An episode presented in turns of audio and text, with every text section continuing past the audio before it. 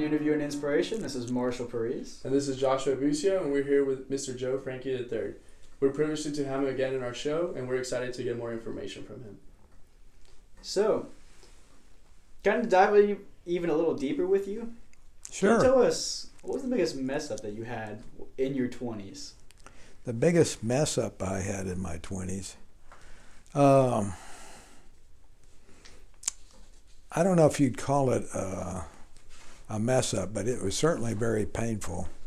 Um, I was a battalion maintenance officer, so I was in charge of um, the supervision of you know the maintenance and the status of maintenance on a mechanized infantry battalion, which has a lot of tracked vehicles, and so we picked up these tracked vehicles in Germany and you know from a depot and those kind of things. And so we were going through a systemic inspection and we ran across a number of the track shoes and the track on a on, on a vehicle is made up of individual shoes. Mm-hmm. And so a number of these were cracked. And so by the maintenance criteria they were unserviceable and needed to be replaced. But the the numbers of them were significant Mm-hmm. and they went way outside the budget and all of this kind of stuff, and it caused the biggest uh, brouhaha Uh-huh. that you could uh, uh, imagine. And uh, but we couldn't argue the. I mean, facts a fact, right? You can look at something and it's either cracked or it's not, right? Either has a line down it that you can see an air gap in, uh, or what have you. So there wasn't any doubt about the interpretation, um, but it caused um, a huge heartburn um, concerning the amount of money necessary to get that all Mm-hmm. straighten that out and bring it up to, uh, you know, bring the combat readiness of the vehicles up to, back up to task. And basically we had to go through all of that, getting everything. Yeah, that's Uh, it was a right. It was a right for your life uh, routine about okay. Well, well, when do you think this happened? You know, did it happen after breakfast? You know, uh, I mean, th- this had happened. I think a long time ago, but this was in this systemic inspection was it was really highlighted and they were seen. And oh, by the way, the cleaner you get the track shoe, the more you could see. and if you think about it, track shoes in the mud and dirt mm-hmm. a lot. yeah. And so a lot of that, you know, stuff was was covered. But if you cleaned it with a steam cleaner, you could actually see the crack. You can see everything there. Yeah. It's awesome. Interesting. So, in Interview and Inspiration, we want to really focus on like how to recruit yourself out there, get yourself your name out there, your brand. And now that we have LinkedIn, that's an awesome tool that we have. And Mr. Frankie is excellent in that, so we want to get some information about that. So, can you tell us a little bit about how you use LinkedIn and how our audience can use it? Sure. Um, I'll start at the beginning. So, when I transitioned out of the military, uh, uh, it was very difficult for me, and um it was clear that uh, I wasn't doing it the right way, and what have you. And so, um, and I didn't follow probably some of the guidance they gave me in transitioning. And back at that time, the only way you had to, to get a job was, you know, you had to uh, talk to people, they hear things, or look on various sites. Like, you know, a big company will have positions posted and you need to apply to them. But the more senior you are, the fewer there are and all that kind of stuff. And it became apparent, you know, as I look back, that I did not understand the language of the civilian world.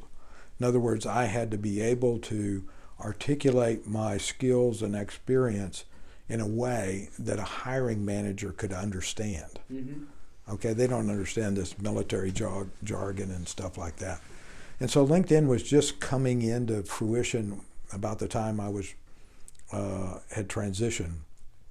And so by 2005, I saw where that would have been an amazing tool if it had been out there maybe two or three years earlier, because you could really get some help, articulate, you know, your experience sets, and you know, get translate that kind of stuff. And so um, I started using it uh, extensively from 2005 on. Mhm. So um, I, I've stayed with it. I've counseled and coached um, thousands of people. I started keeping up with who I was coaching in 2014, and I'm up at 598 as far as executives and veterans. Oh wow. It's amazing. So we're actually very fortunate that he's actually looked at as an absolute expert whenever it comes to LinkedIn. So can you actually give us some of our tip or some of your tips of whenever you take an executive on, what are they usually missing? What do they need to have in there for LinkedIn? Well, um, the biggest challenge is uh, people think that the resume is the uh, key document, and the resume plays a very vital role. But in order to merchandise yourself, uh, the LinkedIn profile is just absolutely phenomenal. A resume is two dimensional, Mm. and a LinkedIn profile is three dimensional. I mean, with a LinkedIn profile, I mean, I know what kind of volunteer activities you do. I know what your passions are. I mean, if you populate it, right? Yeah, yeah. I mean, it can be empty just like a resume, right? Mm. But so to harness the power of LinkedIn would be to take your skills and experiences and, and properly market and merchandise them. Mm-hmm. And the biggest problem I have, and I see this in the in the executive ranks, but it goes everywhere, is everybody's a good guy. But Everyone's okay, good. Marshall's a good guy because he has done, you know, 16 podcasts, you know, and they have a readership level of such and such. Now we have some metrics associated with Marshall and Josh, right? Otherwise, hey, I just do podcasts. Well, that doesn't tell me. You're trying to get past and get deeper into that into what you actually do. Yeah, in other words, so I mean, if you can't measure yourself, then you can't measure anything for the company I'm trying to sell you to. That makes sense. Okay, so all of these stuff's is going to come up in the interview, right? Mm-hmm. So why wouldn't you answer the stuff ahead of time? That way they can actually see the numbers and get out there in front. Mm-hmm. That's where it brings you to the front of the line. So that's why you say LinkedIn is a better resource other than a resume because it's like more detailed of like Well, right now, so if you if you um, put effort into LinkedIn, right, mm-hmm. Then if I do a search, I'm going to see you. I don't even have to know you. that's right. But if you do all this effort in a resume, right, and I'm not saying that's bad because you're going to have to do that at, at a point in time. But the only way I'm going to see that resume is if you send it to me. And oh, by the way, if I'm working for a big company and you send me a resume, well, I've probably violated my company's rules because the company usually says HR, human resources, is the only people that handle resumes. Gotcha. But that with the LinkedIn, you can get straight to the CEO or whatever instead of just going to the HR department. Well, uh, what I was saying from the the the the, the thing I was trying to um, explain is um, uh, if you, I might not know you, right? But if I run a search today that says podcast Texas A&M, and you've got those things on your LinkedIn profile, Yeah. you're probably going to come up in the search, Okay, right? But if you don't have a profile, Mm-hmm. then your only hope of telling me that is by somehow getting a resume to me. So sense. why wouldn't you use the power of a platform that's going to put you globally on the planet That rather than me trying to wait from an email with an attachment Mm-hmm. and I probably won't read it because you didn't put a good subject on it Yeah, yeah, because yeah. I got 400 emails today, yeah. you know. yeah, no, I get that. So, do you think that you can ever put yourself out there too much? Is there anything that they can do that's way too out there, or is it constantly try to do more? Uh, every individual, depending on their company, their background, has to make an individual uh, decision on that. Uh, personally, uh, I put as much as I can out there because uh, I do I do consulting for government projects. In other words, people call me up and say, "Hey, Joe, you're you've done logistics for the government. Would you red team my idea? Would you blue team this? You know, would you would you do that?" And they find me because I've got that experience laid out there on LinkedIn. Hey, would you give me advice? I'm thinking about taking this particular product to the Army and Air Force Exchange Service. You know, what would be your guidance? So my, my point is they wouldn't be contacting me unless I had that Put that populated in there. So in my case, I want to be contacted. So to me, if you're out of work, Mhm. I think you want to be contacted. Exactly. Yeah. What about like say for like uh, students? What's what would you think would be the best way to put yourself out there? Like, put your GPA. Let me give you an example. Mhm.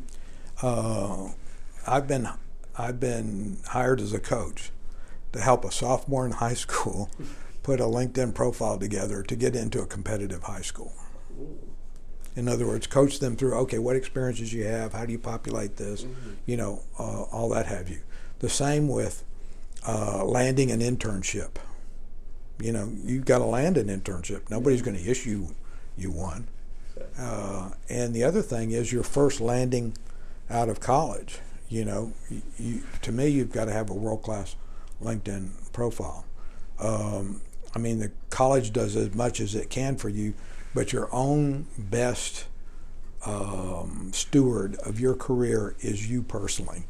And the, what can give you the greater power uh, of controlling and operating your career? It's a LinkedIn profile and knowing how to properly merchandise yourself. You know, it's like, okay, if I said, Josh, Marshall, let's go fishing. And you say, okay, what are we fishing for? And you say, well, I'm fishing for anything. I said, well, let's just take some bacon, okay, or, or, or, or some freezer burn uh, hot dogs.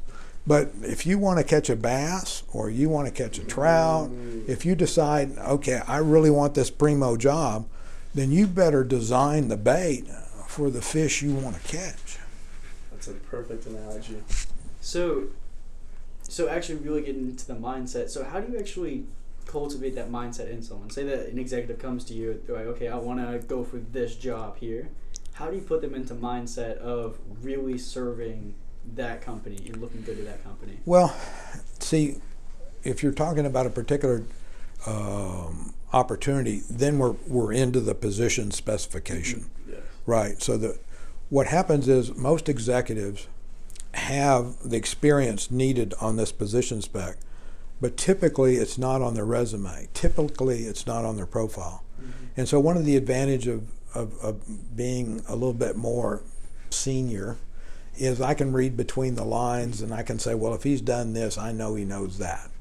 Okay, mm-hmm. and so I can call him and say, hey, have you done this? Have you done that? And and he's well, yeah, and he'll tell you a story that he did that. And I said, but hey, none of this is on your LinkedIn profile, so none of these people are going to find you. You know, if if you want to get found, you know, you got to have something. Mm-hmm.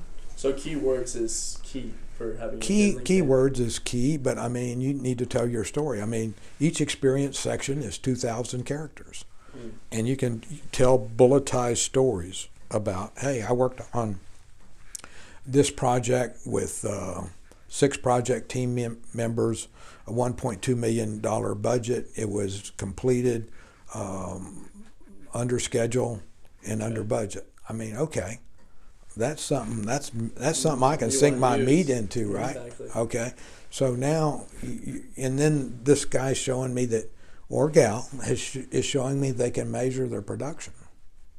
Mm, So that's that's very key for you. Is actually being able to show that you're getting quantifiable numbers for the work that you Right. The key to it is quantitative, qualitative metrics. So not everything is defined by a number, yeah. but there are qualitative or word groups or you know that you can put together that uh, do that. Like for example, um, for for me, qualitative would be okay. Uh, joint lead for joint transportation support of the Kursk Russian submarine rescue operation in support of Commander Submarine Atlantic. Okay, so there's no numbers in there. Yeah. But a submarine went down, and I was charged, and our team was charged with setting up all the joint transportation to get people and stuff to that um, emergency area, which never happened. And oh, by the way, that's going to be a movie coming out. Oh, really? Yeah. Is it good? Wow, that's. And do you have a little bit of input of how that movie's gonna go, or? No, in fact, I'm uh, anxious to kind of see the trailers to see where it's going to go because uh, I worked on that uh, operation with my, my team, and it was a beautiful operation. In fact, I still get, uh, I, and I have that on my LinkedIn profile. There you go. So I still get, a. I get two to three calls a month on, on that. Oh, Yeah. just for that LinkedIn. So Well, it's it's probably one of the most unstructured uh, projects because I mean, how do you prepare for rescuing a Russian submarine? You, you You do it. do it. Really good You just do it. You just do it. I mean, there's no yourself. manual. Yeah, do it. I mean, yeah. From our other one that you're saying, the best practice is just actually doing it. So I think Experiential learning trumps just about everything else. If you have some experience in something, uh, you know, uh, for example, if if you've run 25 projects, right, and you don't have your PMP, and I got another person that's got a PMP but hasn't run any projects, so Uh, PMP, that's uh, project management professional, that's a certification for Okay. project managers. So I'm sorry, but that comes out of the PMI Institute, okay. Project Management Institute. mm, And so, to me, I'd rather have somebody that was got project management experience. Mhm. You know, it's about nice to have a certification, Yeah, obviously. but okay, hey, it's, uh, at the end of the day, it's put up or shut up. Mhm. So just try to get any experience. That would be like a super helpful tip for our audience. Like, say I mean, brand new in college, I don't have anything. Just get as much experience as you can, so people like yourself can see your LinkedIn and be like, Like for example, uh, let me sh- share with you how most college students undersell themselves. Okay, so I'm, I'm, I'm, I'm talking to Marshall now. So, okay, when you're in, when you were in high school, did did you work? Yes, sir. Yes, sir. Okay, where'd you work? So I worked at the roller rink. I worked at a swim school, and also as a lifeguard, and also ran a little organization. Okay, so at the roller rink, what did you do? I what did I do? So I was DJ, safety manager, and so basically rode around the roller rink, and then fixed skates.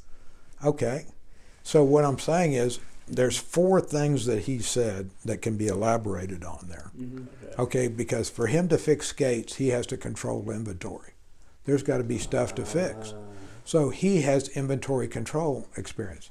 I'm not saying he he's a GE quality yeah, yeah, inventory manager, but he knows that he had to have certain parts. He had to have certain tools in order to do that. And oh, by the way, somebody had to be have enough faith in him to allow him to touch a skate because you could hurt somebody if these things don't work right. yeah. All right. And so, what was the other thing that you did? So also I was a swim instructor. No, back Uh, at the rink. Oh, back at the rink, I was a safety safety monitor.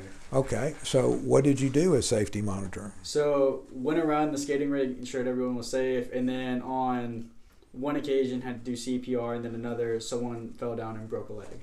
So, in that, you have 2,000 characters to tell a story about the skating rink. So, you can talk about administering first aid, that you Yeah. properly administered first aid because you did CPR. yeah.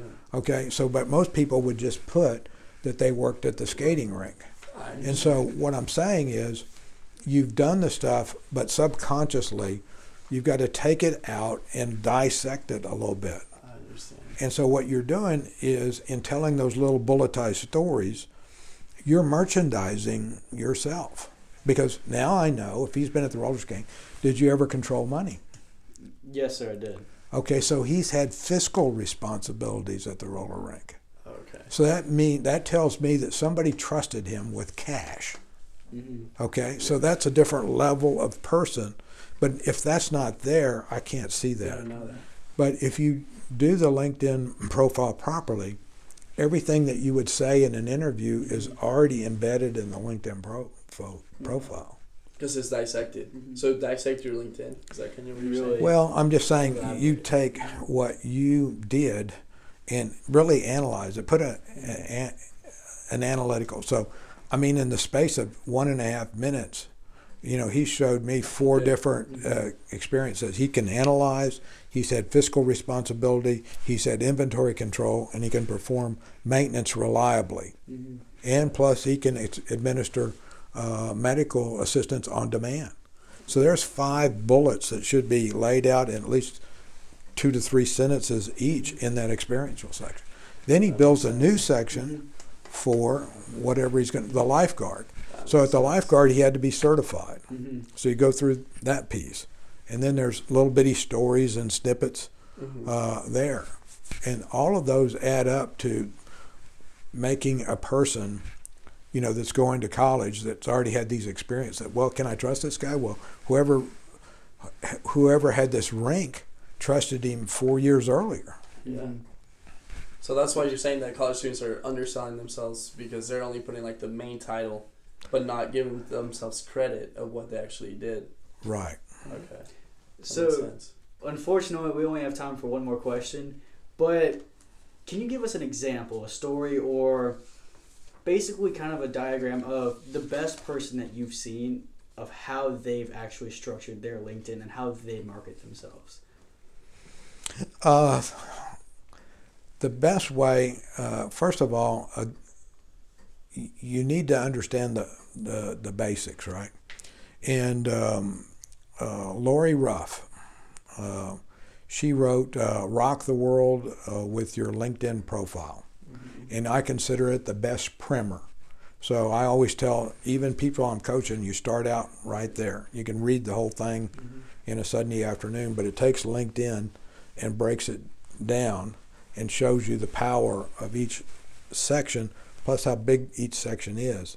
And if you populate um, a LinkedIn profile correctly, you know it'll it'll work for you. But her book is what I call the body of knowledge of LinkedIn. Mm-hmm. If you know the body of knowledge of LinkedIn, just like if you know the body of knowledge of Texas A&M University, you know how to get around, do stuff, right? Exactly. So if you know the body of knowledge of LinkedIn, then you can maneuver appropriately in LinkedIn based on who you are and what you want to accomplish. Absolutely. Thank you. It's an amazing tip. Interview and inspiration. Get these tips. Use your LinkedIn to your benefit. It's gonna be the future. Mr. Frankie gave us amazing tips, so do them. Hope you wrote those down. We want to thank him. Thank you so much for being here, and we will see you next week. Thank you. Appreciate it. From everyone here at Interviewing Inspiration, we'd like to say thank you for all of our listeners and all of the people who have supported us. We'd also like to say thank you for the people in Interviewing Inspiration who has made this possible. Parshva Adani, our co-owner and producer, Matthew Regawi, the head of business development and operations, Aveen Paswar, the creative director, Matthew Martinez, the business and technical advisor. We'd also like to give a special thank you to Mark LaCour for helping us get started up He's actually got some podcasts of his own. Go check them out. They're about oil and gas, and they're actually really great. In addition, Cameron Turin, the creator of our music for this podcast, and everyone who has come on this show to be interviewed and share their knowledge. Thank you.